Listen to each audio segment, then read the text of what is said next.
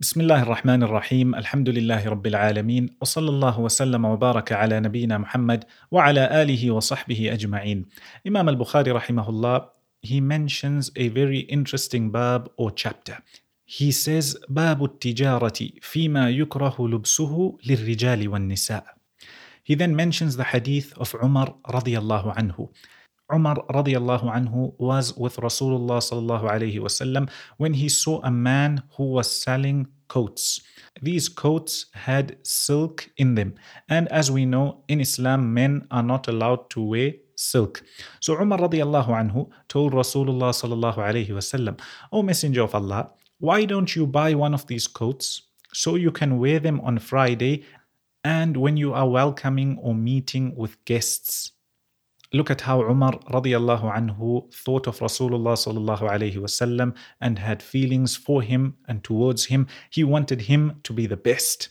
Again, look at the importance of dressing up on a Friday and when meeting dignitaries or people in general. So Rasulullah sallallahu alayhi wasallam said, إنما يلبسها من لا خلاق له في الآخرة.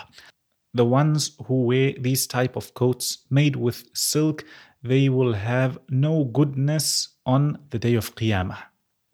It is mentioned that after that, there were some coats that came to Rasulullah sallallahu wasallam, similar to these. So Rasulullah sallallahu wasallam, from these coats, he took out one for Umar radiallahu anhu and he sent it to him. Look at how just a while back Rasulullah sallallahu wasallam told Umar radiallahu anhu, the people who wear these coats will not have any goodness. They will have no hadh on the day of Qiyamah. And here Rasulullah is sending Umar a coat which is similar to this. So Umar radiallahu anhu was surprised. And he asked Rasulullah alayhi wasallam about this. So Rasulullah alayhi wasallam said, I didn't send it to you so that you can wear it. Rather, I sent it to you so you can give it to somebody else who is allowed to wear it or you can sell it and benefit from the money you get. It is then mentioned that Umar radiallahu anhu gave it to one of his brothers who was not yet a Muslim in Mecca. So look at how silk, men are not allowed to wear it. However, because silk itself is not haram, it's not najis, it's not impure, and the women folk can still wear it, or people who are not Muslims, they wear it, a person is allowed to sell it and they can benefit from the money they make off it. A mas'ala that always comes up is when sellers ask, they say, I am selling certain products and I'm worried that people may use it in haram. So, for example, you sell phones and you are worried that people will use it to watch haram or do haram. Are you allowed to sell these phones or not? The fact that a phone is not najis, it's not impure, a phone in itself is not haram, you are allowed to sell it. As for the buyer, whatever they do with this phone, it's got nothing to do with you. Bi'idhnillah, your conscience and you yourself are clear. However, when it comes to something which is haram in itself, so for example, alcohol or pigs, a person here is not even allowed to sell those things in the first place. So, just to recap, a seller, somebody who is selling, obviously you are allowed to sell things that are mubah and permissible in Islam. And as we learn today, things which are not najis, not impure, not haram, they may be makruh for certain people.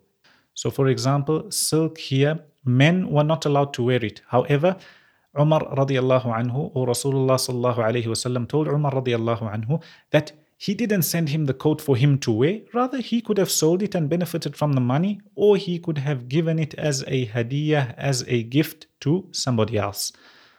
So, for example, as we know, men in Islam are not allowed to wear gold. So, let's say somebody gifts you a gold ring. A non Muslim, for example, they gave you a gift, a gold ring. Here, you can take this ring, you can gift it to somebody, or you can sell it and benefit from the money. Even though the ring in itself, a Muslim man is not allowed to wear it.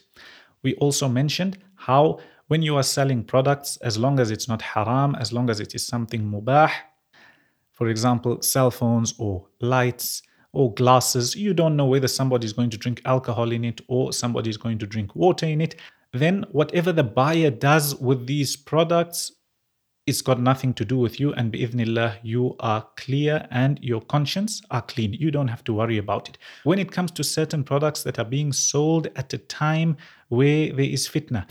So, for example, if there is fighting or you've seen a person who is a murderer, a person who is a killer, and you are selling a knife, for example, and he wants to buy it from you, here you don't sell him this knife not because the knife is haram, but because you know that this person, for example, he's come out, he's a wanted person, he uses these weapons to kill people. So here you don't sell this knife to this person, not because there is a problem with the product, but because the person himself who is buying it, it is known 100% that they are a murderer and they buy such weapons to kill people. Bi'idhnillah, in the next episode, we want to look at the difference between hoarding, waiting for the price to go up, and actually making a large profit. Is there a difference between these two? We ask Allah subhanahu wa ta'ala to grant us all beneficial knowledge and goodness. Ameen. Wa sallallahu wa sallam wa baraka ala nabiyyina Muhammad wa ala alihi wa sahbihi ajma'in.